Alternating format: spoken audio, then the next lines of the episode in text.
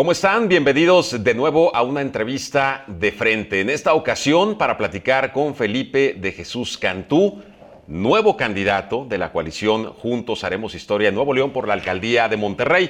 Felipe, qué gusto saludarte, bienvenido, ¿cómo estás? Muy bien, muchas gracias, pues muy contento de estar aquí contigo y este formato que me parece sensacional, qué bueno que estás incursionando en este periodo un poco más de fondo, ¿no? No, Así no es. es. lo mismo que las noticias. De fondo y de frente. Sí, muy padre. me Muchísimas gusta. gracias, Felipe, por aceptar eh, esta, esta invitación, pues para hablar de esta situación, ¿no? porque vaya reto el que, el que se viene para Felipe de Jesús Cantú, para todo el equipo, para la coalición en sí, porque ya falta muy poco tiempo para la elección y llegas como nuevo candidato. Bueno, sí, yo diría más que nuevo flamante, porque así como que nuevo, nuevo, nuevo. Fíjate que me, me tocó una etapa bien interesante, muy retadora, porque me nombran eh, con 20 días, 21 días para la elección, pero además en el proceso de registro se llevó tres días. Y luego en la eh, reedición de la propaganda, en esa reedición se nos van otros días y ahorita apenas estamos esperando que la imprenta nos entregue algún volantito que entregar por ahí. Y bueno, ha sido eh, pues algo normalmente una campaña se, se Claro. prepara con meses, a veces con un año de anticipación. Y ahora nos tocó que en cinco días teníamos que estar listos para salir y a- a esta semana eh, comenzamos ya la, la campaña y bueno, apenas llevamos unos días de, de avance y me siento muy entusiasmado porque hay un montón de cosas que vas recuperando de lo que no sabías que tenías, porque pues, Claro. no- en tu visión no traes todo el panorama y de repente te dicen, oye, sí, vas tú, se anuncia y empiezan las llamadas, oye, ¿cómo te ayudo? Oye, ¿dónde? Y cuenta conmigo en la casilla, y cuenta conmigo de representante general, y yo te ayudé en la pasada y también te voy a ayudar en esta, y yo también voy a votar por ti. Y luego vienen otro tipo de problemas, porque eso es lo que te entusiasma. Y luego lo que te preocupa. Es bueno, ¿y cómo va a ser? Si el proceso dice que va a ser el mismo candidato que estaba, el que aparece en la boleta, entonces, ¿cómo le haces? Y en ese sentido, pues eh, vamos a tener que aclararlo. Es, es- es un tema. Ahorita me gustaría Sí, claro. explicarlo gráficamente eso. Totalmente. Pero eh, dentro de todo este contexto, de lo muy bonito que hay es que, primero, pues eh, yo conozco muy bien la administración municipal de Monterrey porque yo fui jefe de esa administración de 2000 a 2003. Sí, así es. Y además fui candidato recientemente a ese mismo cargo, por tanto conozco la actualización de la problemática social y la problemática de seguridad y de vialidad, que sé lo que hay que corregir. Es una candidatura muy reciente, ¿no? Claro, pues no hace ni tres años Sí. de que estaba yo de candidato, ¿no? Además, tuvimos doble campaña. Sí, es en correcto. aquella ocasión. Entonces, también campañas cortas ya sabemos hacer. No voluntariamente, pero ahí, eh, pero así fue el, en el Voluntariamente a 18, fuerza. ¿no? Sí, ya, bueno, es, dices, oye, ¿por qué me dolerá esto? Pues es que como que el brazo estaba así, donde estaban estirando y jaloneando. Exacto. Pero mira, eh, yo eh, decía que eh, en esto, pues cuando tienes amor a la ciudad, pues tienes que ponerte al frente.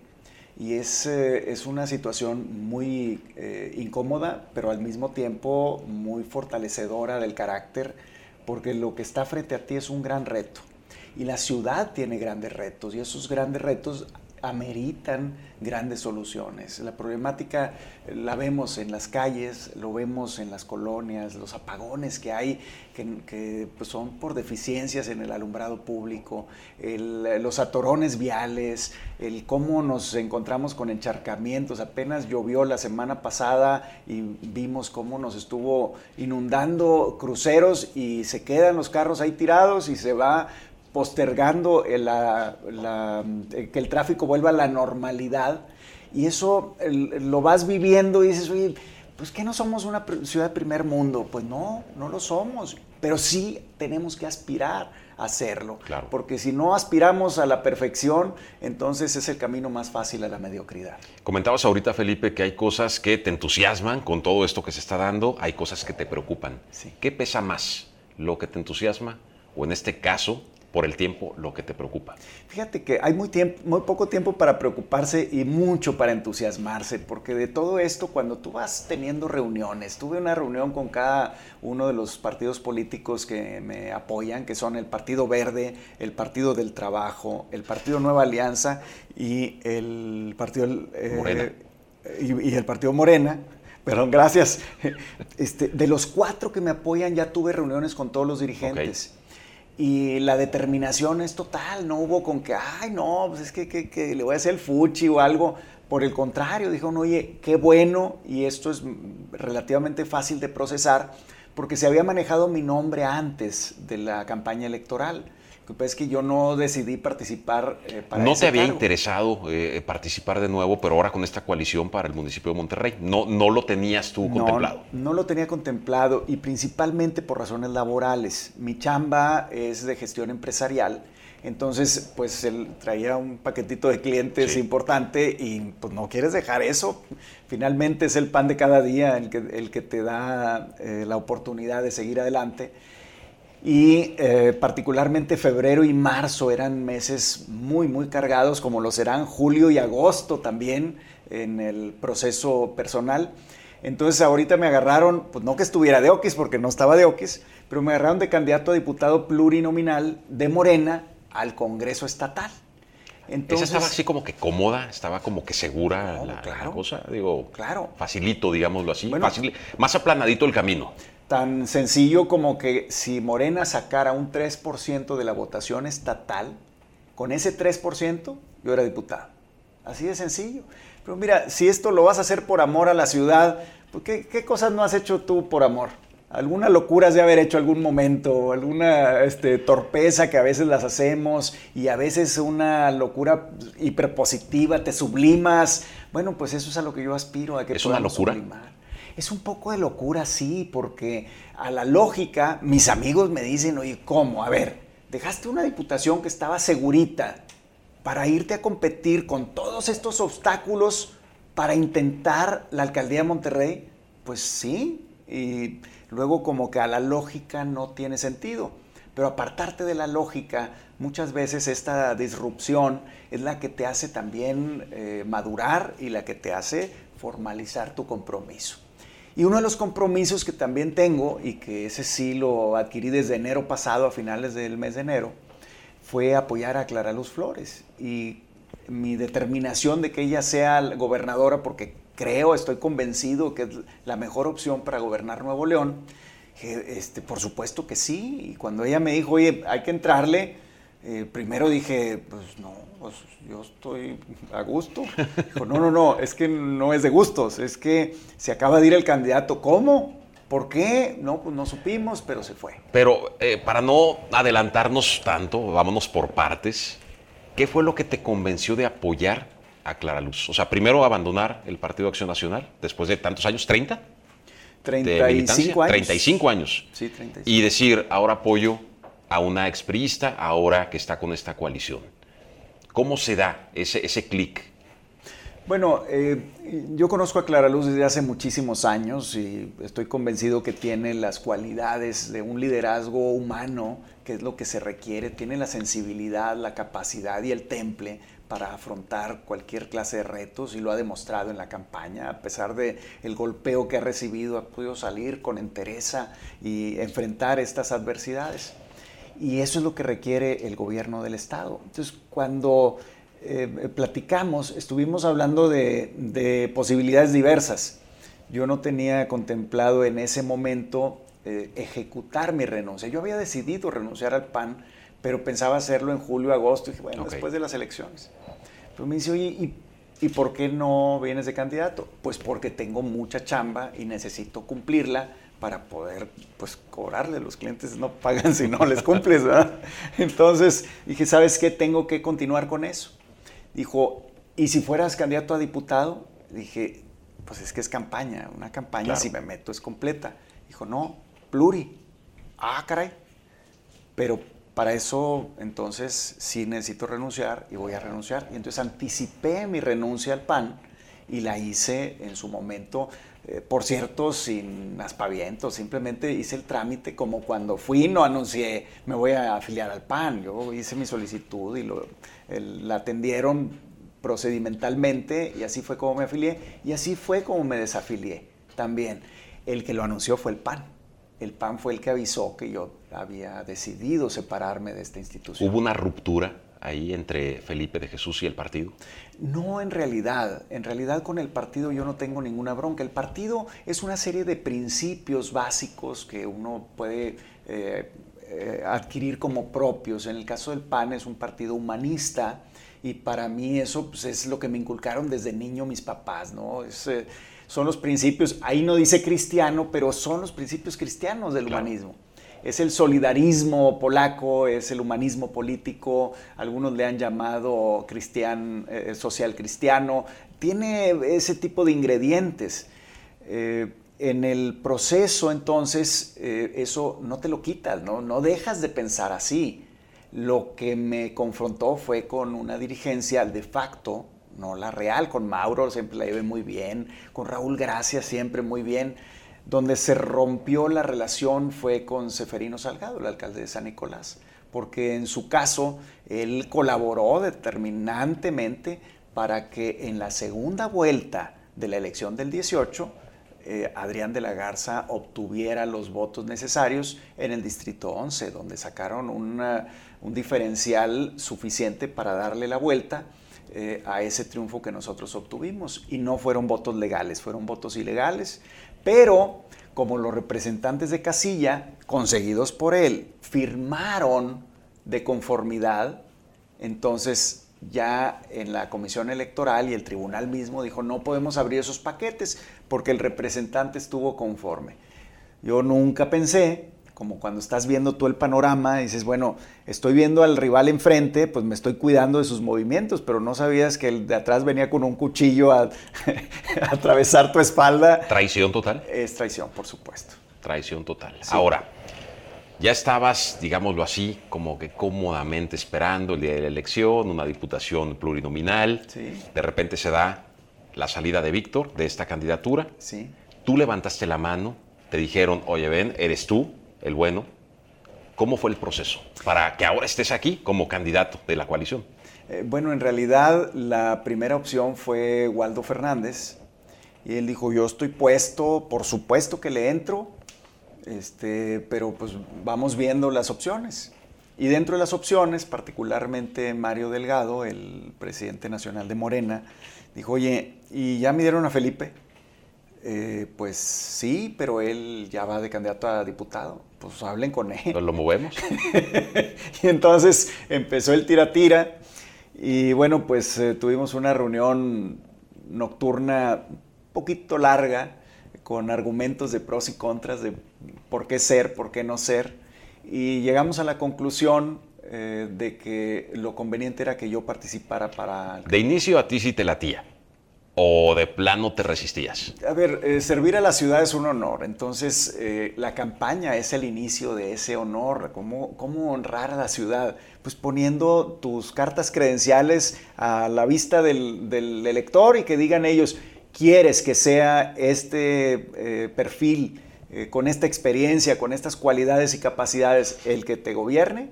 Pues invítalo con una crucita el día de la elección, ¿no? Es, como comienzas tu solicitud. Si te aceptan esa solicitud con su cruz el día de la elección, entonces comienzas la otra etapa, la etapa de gobierno, en donde también tienes que ser incluyente con esa gente que te dio la oportunidad y tienes que interactuar durante todo el, gobierno para que ellos vayan indicando. Mira, me gustaría decirte a propósito de gobiernos participativos, eh, en el, eh, me acuerdo clarísimo en la colonia Mitra Sur, eh, me pasó algo muy singular. Yo fui a todas las colonias de Monterrey, pero había pasado pues como un año de la administración y ya teníamos el programa bien hecho. Iban primero eh, encuestadores del municipio, levantaban a cada persona de la colonia qué le falta a la colonia, hacían el inventario de necesidades. Después convocaban a una junta en la junta decían, de estas, de estas cosas, ¿cuál es la prioridad? Y priorizaban. Luego iba yo, me presentaban la lista de necesidades y me invitaban a recorrer la colonia. Le llamábamos Programa de Acción Comunitaria, un programa que inventó Jesús Hinojosa, él lo diseñó en su tiempo. Y nosotros continuamos con ese programa. Bueno, hicimos el recorrido, muy bien, nos vemos aquí en un mes. Un mes después regreso todo estaba perfectamente reparado, hicimos el recorrido, todo bien, palomeamos, palomeamos, palomeamos todo. Oye, pues yo ya me sentía con la estrellita en la frente que me iban a poner los vecinos, que por cierto me invitaban normalmente ellos unos tamales o unos tacos o algún bocadillo. Oye, pues llego a la plaza y están unas personas ahí de edad madura eh, enojados. Digo, ¿qué tal? ¿Cómo están? Buena tarde. Pues enojados. ¿Y por qué? ¿Con quién? Pues con usted. ¿Y por qué? ¿Cómo? Si ya cumplimos. Y dice, pues por esto, y voltean hacia el parque. Y yo volteo y digo, pues está todo bien, ¿no? No, no está bien. ¿Qué no está bien? Yo todavía inquieto y pues ya sorprendido. Los juegos. Pues sí, ustedes lo pidieron, ¿no? Y volteo con la presidenta de la colonia y me dice, no, eso no lo pedimos. Ah, caray. Y dijo, es que no queremos que haya juegos porque aquí es una colonia muy tranquila y van a venir gente de otras colonias aquí. Ah, caray. Entonces hablo con servicios públicos, oye, ¿qué pasó aquí con esto? Dijo, ah, es que como en todas las colonias ponemos juegos, pues también, los pusimos aquí. Bueno, pues los vamos a retirar porque los vecinos no solo no lo pidieron, no los quieren. Bueno, a partir de esa experiencia, me siento yo con los del PAC, con los de servicios públicos y con la Secretaría del Ayuntamiento. Digo, a ver, vamos a partir de ahora a hacer solo lo que nos pidan. No podemos andarles sugiriendo, miren, vamos a hacer un arco y vamos a poner una tableta de cemento en la entrada para que sepan cómo se llama la colonia o la calle o lo que sea. No vamos a hacer nada que no nos pidan. Como consecuencia, el promedio que traíamos de gasto eh, público por colonia era de 600 mil pesos en aquel tiempo. Bueno, pues a partir de que hacíamos solo lo que nos decía la gente, el promedio bajó a 180 mil pesos. Fíjate la sabiduría de la gente. No te piden excesos. Los excesos normalmente los hace el funcionario. Cuando tú le haces caso a la gente, haces una decisión más sabia. Nada más lo que te falta es lo que haces y eso ahorra recursos al gobierno. Entonces vamos a dejarnos de niñerías, por decirlo de un modo elegante, y vamos a hacer nada más lo que nos digan. Eso eh, aprendes de las cosas, como también hay, bueno, las anécdotas te las tengo por millones, pero eh, lo que encuentras en esto es que el espíritu de participación de un vecino es mucho más alto del que tú esperarías, pero están acostumbrados a que nadie los pela. Y hoy en día, Felipe, ¿qué es lo que piden los regios y qué es lo que necesitan los regios? Lo que más piden es servicios en su comunidad. E, es mentira que todos piden que las avenidas principales, no, las avenidas principales son de todos y de nadie.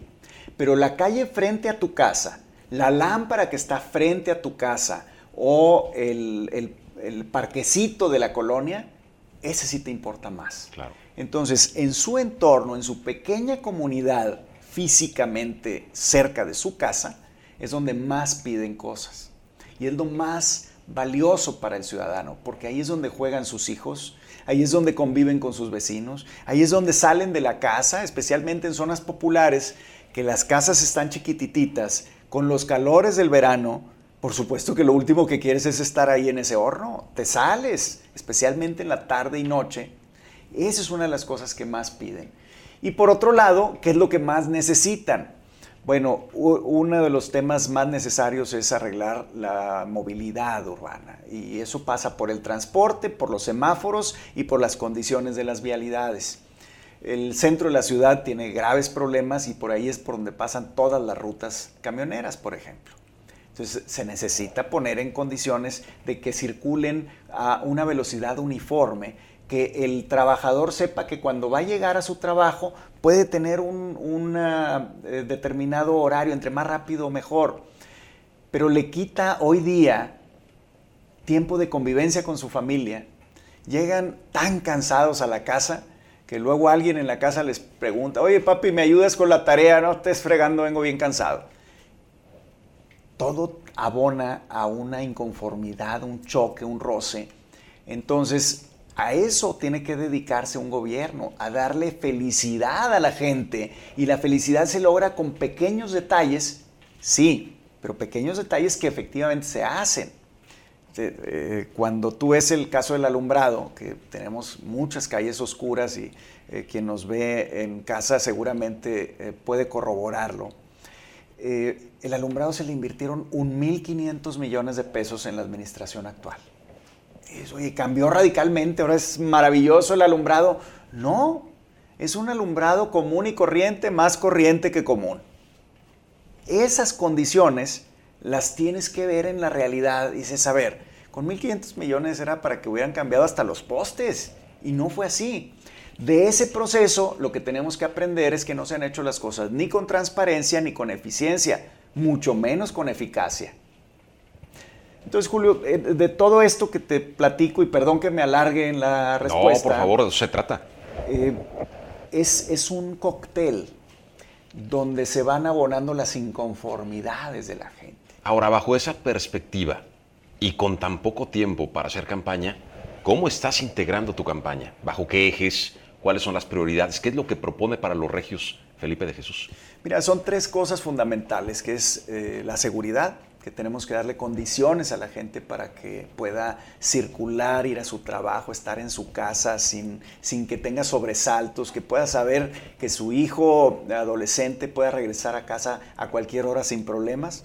Es el tema, eh, creo, más sufrido de, de, la ciudad, el de la seguridad. Que aunque se ha dicho que la seguridad, que se ha invertido mucho, pues se ha invertido en cámaras, pero las cámaras no resuelven.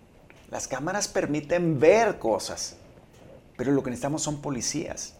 Y ha habido menos policías hoy en esta administración, en todo lo largo de la administración ha habido menos policías que los que yo dejé, que dejé 1500 en el 2003 todos estos años y no han podido superar el número cuando deberíamos de tener mucho más.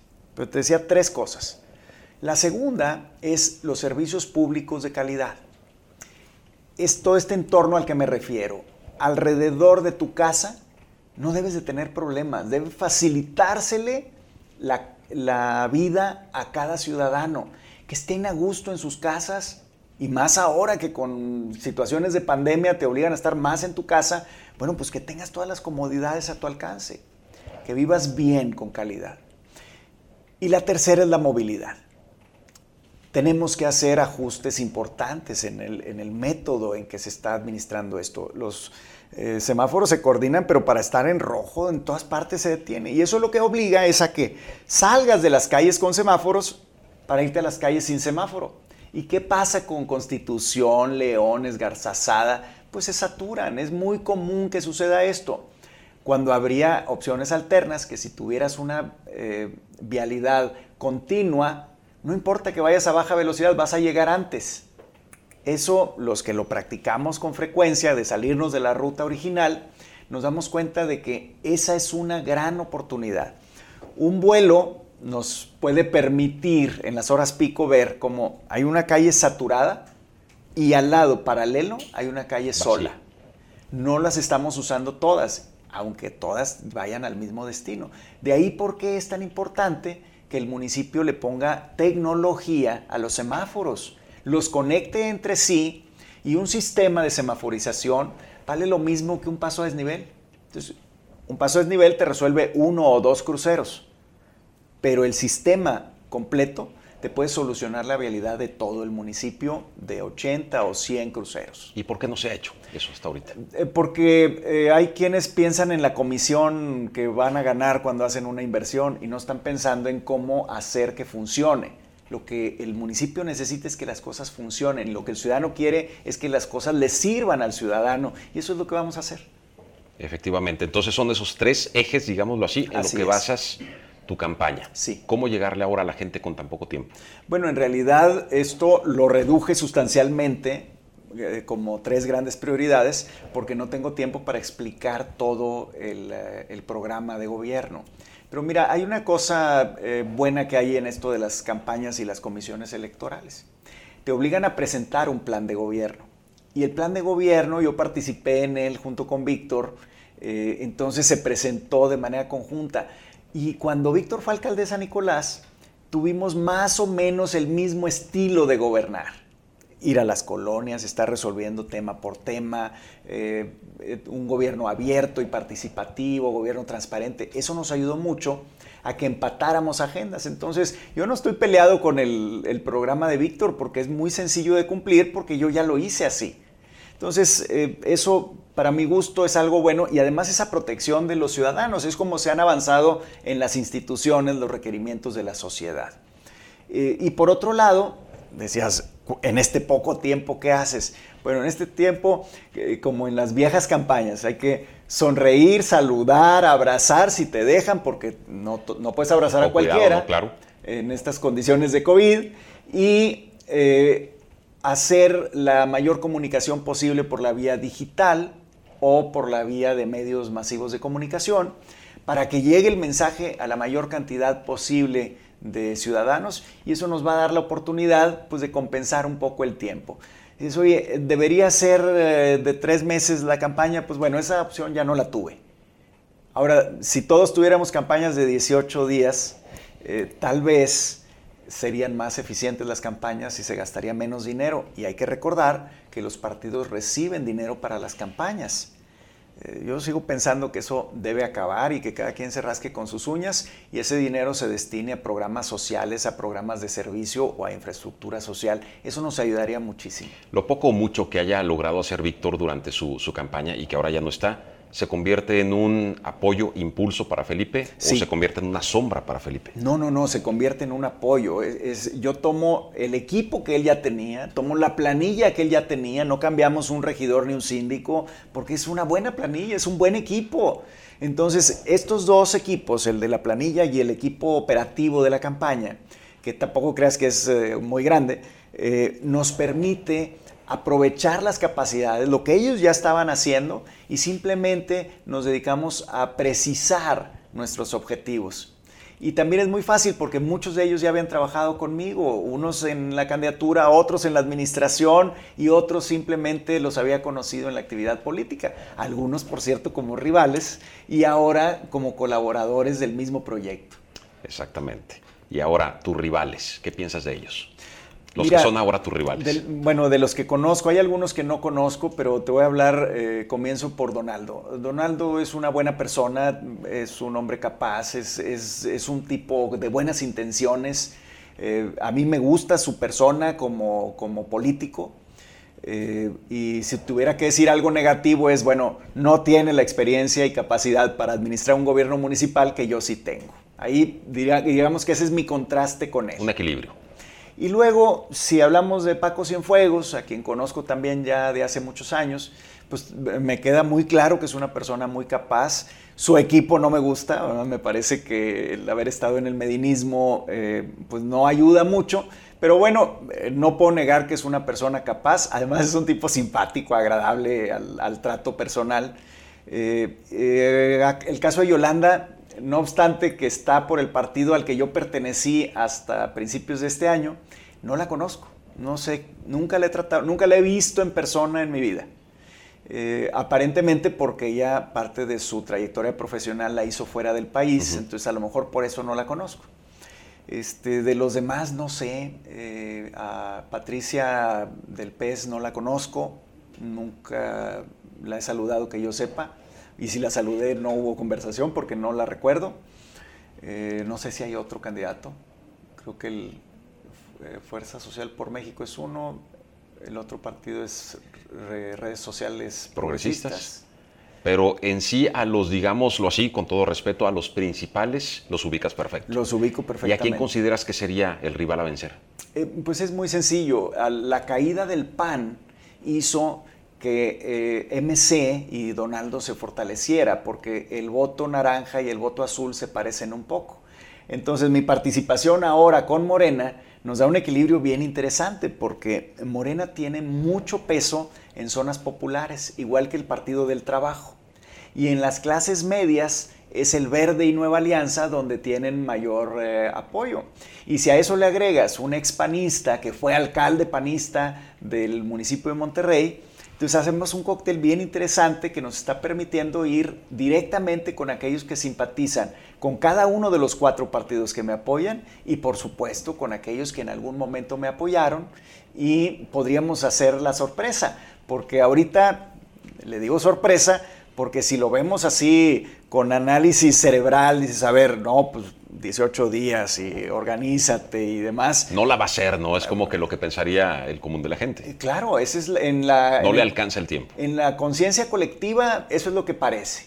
Bueno, pues yo vengo al desafío, vengo al reto, a tomarlo y a decirle a la gente, podemos lograrlo, podemos hacerlo y podemos alcanzar ese Monterrey que todos queremos.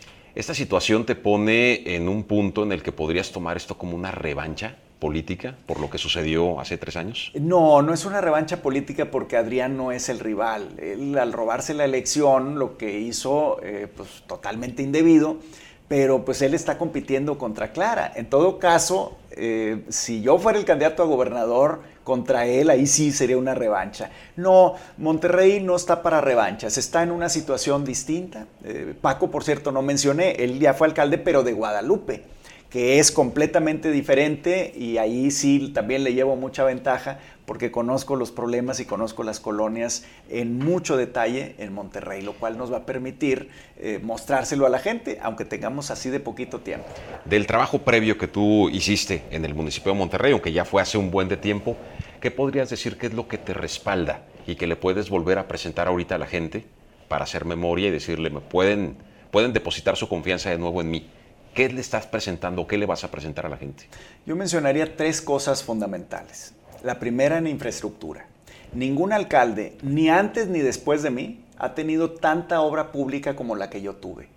Drenajes pluviales, drenajes sanitarios, reparaciones de puentes, 11 puentes y pasos a desnivel vehiculares, 15 pasos peatonales. Ahorita es rarísimo que se ponga un puente peatonal el eh, mantenimiento cada 28 eh, días de las plazas eh, de las colonias.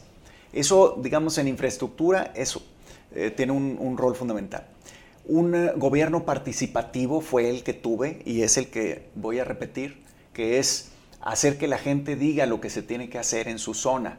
El programa de acción comunitaria, por supuesto que lo tomaría de nuevo, se llame así o se le bautice de nuevo de otra manera, sí vamos a tener una participación donde el alcalde va contigo a, tu colonia y te pregunta, si el alcalde no hace bien las cosas, pues ahí te va a llover. Por eso es importante exponerte a ir con la gente y que te digan lo que te mereces. Si lo estás haciendo bien, te lo van a decir bien. Si lo estás haciendo mal, te lo van a reclamar. Entonces, infraestructura, participación y muy importante, transparencia. La transparencia es el mejor aliado de la legalidad y del buen uso de los recursos públicos, porque cuando se ocultan las cuentas, normalmente tiende a ser una... Eh, la oscuridad es amiga de la corrupción, entre, entre, menos se sabe, por decir algo, este, ¿cuánto cuesta esta tasa? Pues vamos a ponerle un precio eh, imaginado de 100 pesos. Si vale 100 pesos, pero yo no aviso a la gente que vale 100 pesos. A lo mejor no llega un competidor que dice, oye, yo tengo a 90 pesos esa misma taza. O yo tengo mejores vasos que ese y los puedo tener a 50 pesos. No permites la competencia. Entonces, la transparencia contribuye a que toda la sociedad también pueda participar y nos pueda garantizar que el aprovechamiento del dinero sea mejor. Sin corrupción, el dinero rinde más. La idea, por eso, ahí sí coincido totalmente con el presidente, no robar es uno de los puntos fundamentales que debe haber en el gobierno. ¿Coincides, hablando de eso, coincides totalmente con eh, la ideología de la 4T, coincides con la ideología de Morena o alguno de los otros tres partidos que conforman la coalición? ¿Te identificas? Yo he buscado las coincidencias, por supuesto las discrepancias son aparte, pero en coincidencia yo también creo que el mentir en la política se ha vuelto un deporte nacional y me parece deleznable que se esté mintiendo a la gente. Entonces, no mentir, coincido con él totalmente. No robar, pues absolutamente, estoy completamente de acuerdo con eso. Eh, y el, concepto social de llevarle a la sociedad un alivio, pues es un tema que se ha propuesto. Incluso en el 18, eh, Ricardo Anaya propuso lo mismo, solo que le llamó eh, renta universal, que suena más bonito. Acá se le apoda eh, apoyo a los ninis. Bueno, pues le pueden llamar como sea, pero lo cierto es que se le da un, piso económico a las familias y a los estudiantes y a las madres solteras y a los adultos mayores para que puedan tener manera de subsistir y que eso atenúe su pesar eh, personal y social. Pero por otra parte, esos mismos programas, cuando los ves frente a una pandemia que le quitó a, cuánta gente le quitó el empleo la pandemia, eh, yo creo que todos lo padecimos de alguna manera. Las empresas se contrajeron, ah, hubo negocios que cerraron, por tanto hubo empleos que se perdieron de manera definitiva y otros que les dijeron, bueno, te voy a dar medio sueldo, vete a tu casa y luego vemos. Eso, si no hubieran estado los programas sociales, hubiera sido un daño irreparable en la sociedad y probablemente no estaríamos con la paz social que hoy tenemos. Hablabas hace unos momentos de puntos positivos que en su momento lograste y que puedes presentarle a la gente. En su momento también hubo señalamientos muy insistentes de puntos negativos en la administración de, Felipe de Jesús Cantú, que podrían, no sé si pesar o no, ahora en esta, en esta contienda y con tan poco tiempo. Recuerdo, no sé, por ejemplo, se hablaba mucho de proliferación de table dance en la administración de Felipe de Jesús aumentos de sueldos significativos, incluyendo el del alcalde, o creo que la privatización de áreas del río Santa Catarina también en, tu administración. Se me atribuyó a mí. Se, atribuía. Ese tipo de situaciones este, pueden surgir de nuevo, pueden salir a la luz, pueden afectar. ¿Qué piensas de eso? Mira, no lo dudo, pero son mentiras eh, construidas alrededor del fragor político. El tema de table dance, ni uno se abrió en mi administración. Lo que sí hicimos fue cobrarles por el permiso, les cobraban por fuera. Entonces, eh, eso, pues esa corrupción nosotros no la aceptamos. Nosotros dijimos, a ver, ¿quieres? Vas a tener que pagar una licencia de cabaret y que costaba muchísimo más que lo que costaba el permiso que ellos tenían y les dejaban operar con ese permiso de manera irregular y mi antecesor, Chema Elizondo, pues estaba cerrándolos y cerrándolos, pero siempre ganaban el amparo porque tenían derecho a seguir eh, eh, abriendo y a seguir como negocio. Entonces lo que nosotros hicimos fue eh, acreditar sus licencias. Entonces, por ejemplo, Benjamín Clarión dice, no, hombre, se abrieron. No, la administración en la que más table dance se abrieron fue con Benjamín Clarión Rey Retana. Eso es sin duda y está comprobado físicamente. Por otro lado, en el tema del salario, el salario lo pone el Congreso del Estado. Entonces, ahí pues es lo que te asignen en el Congreso. Y como Monterrey era, es todavía el municipio más grande, se le atribuyó el sueldo más alto. Y esa fue la bandera que tomó el PRI para decir, oye, pues ¿cómo es posible? Pues sí, pues yo no lo elegí ese, ese sueldo, lo puso el Congreso del Estado, los 42 diputados. Y respecto del río Santa Catarina, el río no se puede privatizar. Lo que sí hubo es un acuerdo con la Comisión Nacional del Agua, que es la que administra ese río, porque había posesionarios, había gente que vivía abajo de los puentes vehiculares y había mucha basura, había escombro, había tiraderos de escombro. Entonces dijimos, oye, ¿cómo le hacemos para vigilar? y es un área federal. Entonces le pedimos a la Conagua, oye, por favor, eh, ve y revisa. Dijo, no tengo capacidad para hacerlo. Pues entonces déjame hacerlo yo. Hicimos un convenio para cuidar. Y en los lugares en donde no había canchas, que seguramente se acuerdan quienes hayan salido de una boda o de una borrachera en algún lado, de madrugada, veían todavía, había meseros jugando a las 4 de la mañana, terminaban. Era una cosa, un espectáculo. Nunca en toda la historia de Monterrey se usaron más las canchas del río Santa Catarina, especialmente de noche, que durante mi administración y un poco después, porque eso duró hasta que el Alex se lo llevó. ¿Y qué pasó cuando el huracán Alex llega y se lleva todo? se llevó cero pesos y cero centavos del gobierno municipal. Es decir, todo era inversión privada lo cual eh, no le representó ninguna, ninguna bronca al municipio. Y mira lo que son las cosas. El siguiente huracán nos enseñó a recuperar la vocación del río. El río es eso, es un río, hay que dejarlo como tal. Los espacios tienen que ser así. Ahorita lo único que se puede hacer, según mi parecer, es senderos para bicicletas o senderos para caminar por él porque ya hay árboles de muy buen tamaño, hay condiciones, antes nos decían, yo me acuerdo cuando era niño, decían, No puedes dejar árboles que crezcan grandes en el río porque se convierten en proyectiles. Ay, por favor, en cualquier río del mundo los árboles ayudan a la naturaleza a, que el escurrimiento sea menos rápido y por tanto lo hace menos violento al río. Entonces ahora que hay esto, que han regresado las aves, que han regresado hasta castores a esta cuenca del río San Juan, que es eh, a donde desemboca el Santa Catarina, lo que te muestra es que la naturaleza y su sabiduría nos regresaron la vocación del río y así hay que dejarlo. ¿Presentarías algún proyecto en ese sentido? Eh, ¿Tienes pues contemplado algo? Es muy sencillo esto. Eh, más bien, eh, puedes rebajar algunos desniveles graves que haya para poder que puedan circular las bicicletas de montaña. Un ciclista de montaña, hoy de Monterrey, tiene que ir a Hidalgo, a García, a Santiago, Nuevo León o a Arteaga, Coahuila, para poder circular con confianza. Bueno, en el río Santa Catarina eso puede suceder y no se necesita infraestructura. Ya está, la madre naturaleza nos lo dio.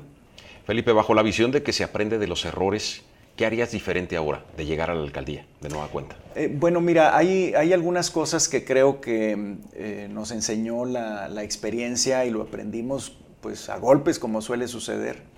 Eh, hay cosas que repetiría si, si tuviera que abrir una avenida como la Ruiz Cortines para que los vivos estén circulando por ahí, donde estaban antes los muertos, pues a mí me parece que eh, tendría que volverse a hacer. Que fue otro de los señalamientos fuertes, ¿no? En aquella ocasión. Sí, decían, La ampliación de Ruiz Cortines antes de Gonzalitos. Pues sí, esa ampliación hoy le da, eh, fue la, la obra más rentable, econométricamente hablando, de mi administración Pasaron tres meses desde que se abrió y ya estaba pagada. En ahorros de horas persona, en ahorros de gasolina, en evitar contaminación y en, eh, en desgaste de vehículos, cuando lo contabilizamos, en tres meses ya estaba pagado, lo cual te muestra, cuando se hacen las cosas bien, eso es lo que se debe hacer. Hace rato me preguntaste qué necesitan y qué quieren. A lo mejor todos se quejaban de eso, pero nadie se animó tenía 50 años de retraso esa obra, bueno, pues lo que se tiene que hacer, se tiene que hacer. Yo me arrepiento de haberle hecho caso al entonces rector de la universidad de no continuar la avenida eh, Acueducto en el sur de la ciudad. A mí me parece que esa obra debió continuar. La que está pegada al cerro. Eh, así está, llega hasta la colonia Las Torres y luego se une con Villasol y luego Satélite en, un poquito más al sur pero en medio está un terreno de la Universidad de Nuevo León. De eso, eh, pues cuando me dijeron, oye, no, es que mira, y me pusieron, me pidieron cuatro pasos a desnivel dentro de ahí, y me pidieron unos laboratorios de idiomas y unos laboratorios de comunicación, y dije, oye, se encarece tanto la obra que la hace incosteable. Entonces desistí. Eh, yo creo que eso es uno de los arrepentimientos que tengo porque quienes están eh, viviendo o trabajando o recreándose en la carretera nacional, especialmente en las mañanas, en las tardes y los fines de semana, se ve cómo se atora. Entonces esa continuación tanto de Camino Villa de Santiago como de la Avenida del Acueducto tiene que darse. Pero yo fui prudente y no me aventé como en el caso del, del Panteón y por eso todavía ocurren esas cosas. Pero fíjate, han pasado ya muchos alcaldes y ninguno le ha entrado. ¿Y se puede retomar? Claro que se puede retomar. ¿Lo retomarías? Hay un derecho de vía, es decir, ese terreno no es de la universidad, todo. Donde pasa el acueducto y 20 metros de cada lado es propiedad del gobierno del estado. Entonces se pueden usar al lado del acueducto esas dos con al menos dos carriles, no sé si quepan tres, pero dos carriles si caben, en cada sentido para poder garantizar que haya continuidad urbana en esa zona. Y me parece que tiene que retomarse. Felipe, pues ya se acerca la, fecha y de repente pueden surgir ¿no? muchas dudas respecto a cómo, a cómo votar. Sí. Eh, es, una de tus eh, preocupaciones principales. Sí, muchas gracias. Tenemos aquí la, la, muestra. Mira, esta, esta es una muestra de, de una boleta ¿Puede jugar esto en tu contra? O sea, esa confusión que, puede tener la gente. Por supuesto, porque el nombre que va a aparecer aquí en, en, el caso del PT o en el caso del Partido Verde o de Nueva Alianza o de Morena, en estos casos lo que va a aparecer es el nombre de Víctor Osvaldo Fuentes, Solís. No el mío. Entonces, para votar por mí, un ciudadano tiene que votar por cualquiera de los miembros de la coalición, es decir, cualquiera de estos cuatro partidos serían los por los cuales votaría un ciudadano. Entonces, si cruza uno de esos votos, automáticamente va a ser un voto por Felipe.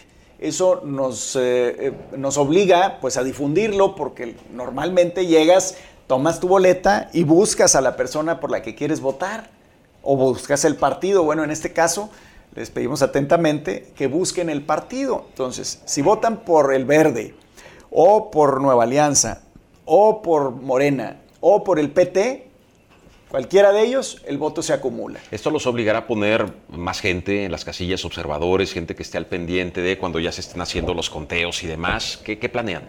Sí, vamos a tener una vigilancia muy buena. A propósito de las herencias, ya cuando yo llegué ya tenían el 90% de los representantes de casilla listos, lo cual hace también una cobertura para la legalidad muy buena. Entonces ahorita estamos ya en el afine, ya nada más el copetito que le faltaba y nos eh, falta concluir la capacitación, que es importantísimo, que sepan cómo se vota, cuándo se vota, cómo cuidar el voto, cómo abrir, cómo cerrar la casilla, todo lo que tiene que ver con las especificaciones, que esto se da regularmente en zonas eh, socioculturales altas, normalmente se administran solos pero hay lugares en los que la gente necesita apoyo. Entonces vamos a necesitar no solamente representantes generales de los partidos, sino representantes de la autoridad electoral que estén ahí y que nos permitan asegurarnos de que funcione perfectamente bien.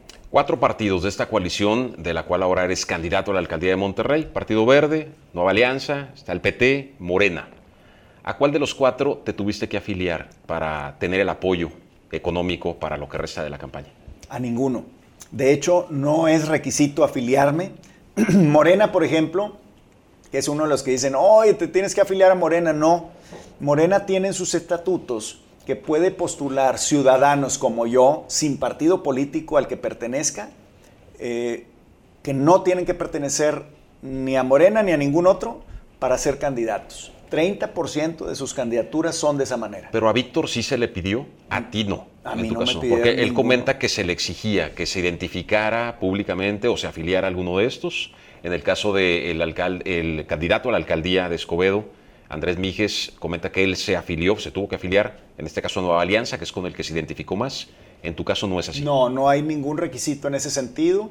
Y eh, ya platiqué con los dirigentes de los cuatro partidos políticos que me postulan y en ningún caso me pidieron en absoluto eso. ¿Recurso hay? Obviamente, sí. Obviamente ellos lo que quieren es pues este, usa mis colores, ¿no? Y ponte ahí, ponte un logotipo. Ponte la camiseta. Sí, pues, o sea, comprométete con nosotros. Pues claro que sí, por, por, eso he tenido eventos con todos ellos.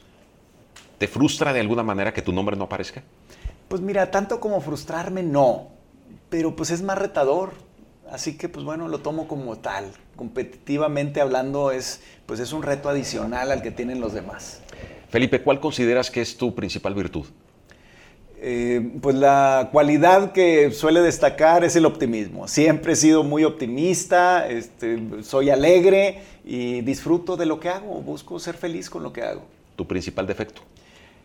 A veces un poco terco. Pero a veces juega como virtud. A veces juega como virtud, por eso es importante mantener el temple y saber que, no vayas a estallar. Este, a lo mejor Julio César te hace una pregunta difícil y, óyeme, no, esas eh, posiciones iracundas no las tengo. ¿De qué te arrepientes? ¿En mi vida? En tu vida personal, en tu vida política. Cuando yo era alcalde trabajaba de 7 de la mañana a 11 de la noche, de lunes a viernes. Los sábados trabajaba desde la mañana hasta las 5 o 6 de la tarde. Y los domingos trabajaba de 10 a 2 de la tarde. Mis hijos eran muy pequeños y la convivencia con ellos mermó mucho. Y en aquel tiempo yo pensaba, es que tengo que entregar absolutamente todo para que al gobierno municipal le vaya muy bien, porque solamente son tres años. Y aunque sigo pensando lo mismo, me parece que no logré el equilibrio con la familia y bueno, pues eh, tiene eh, rompimientos que, que luego no se pueden reparar de la misma manera. Y aunque tengo el respaldo de ellos, sé que les quedé a deber en, en ese tiempo de niños y ahorita pues ya todos son adultos y, y disfrutamos de diferente manera la vida y siempre tratas de compensar de alguna forma, pero bueno, ahora que son adultos y que cada quien tiene su vida, tengo ahora sí más tiempo, puedo ser esclavo de Monterrey tres años. Esclavo de Monterrey, pero hay tiempo que no se puede recuperar. Hay tiempo que no se recupera. Para lo personal, me parece que ese fue mi principal error. Para Monterrey, ¿qué podrías recuperar? Para Monterrey, la tranquilidad. Si logramos que la sociedad tenga paz, que puedan estar tranquilos en su vida, en cualquier parte de la ciudad donde se encuentren, ya fregamos. Eso es lo mejor que podría yo entregarles. Y para eso hay, muchas cosas que hacer. Yo te hablaba de infraestructura. De la infraestructura que le falta a Monterrey son albercas. Las albercas tienen muchas cualidades. Eh, una de ellas es que se pueden usar durante el día en el verano. Las canchas de básquet y de fútbol, de voleibol y de béisbol, úsalas a las 2 de la tarde, no. Por otro lado, son integradoras, te permiten generar centros de convivencia. Por otro lado, es bien cansado estar en la alberca. Entonces, también que gasten sus energías ahí los muchachos en lugar de andar quebrando lámparas o vidrios o robando algo, creo que eso también ayuda. Pero también te conecta más con los elementos de la naturaleza.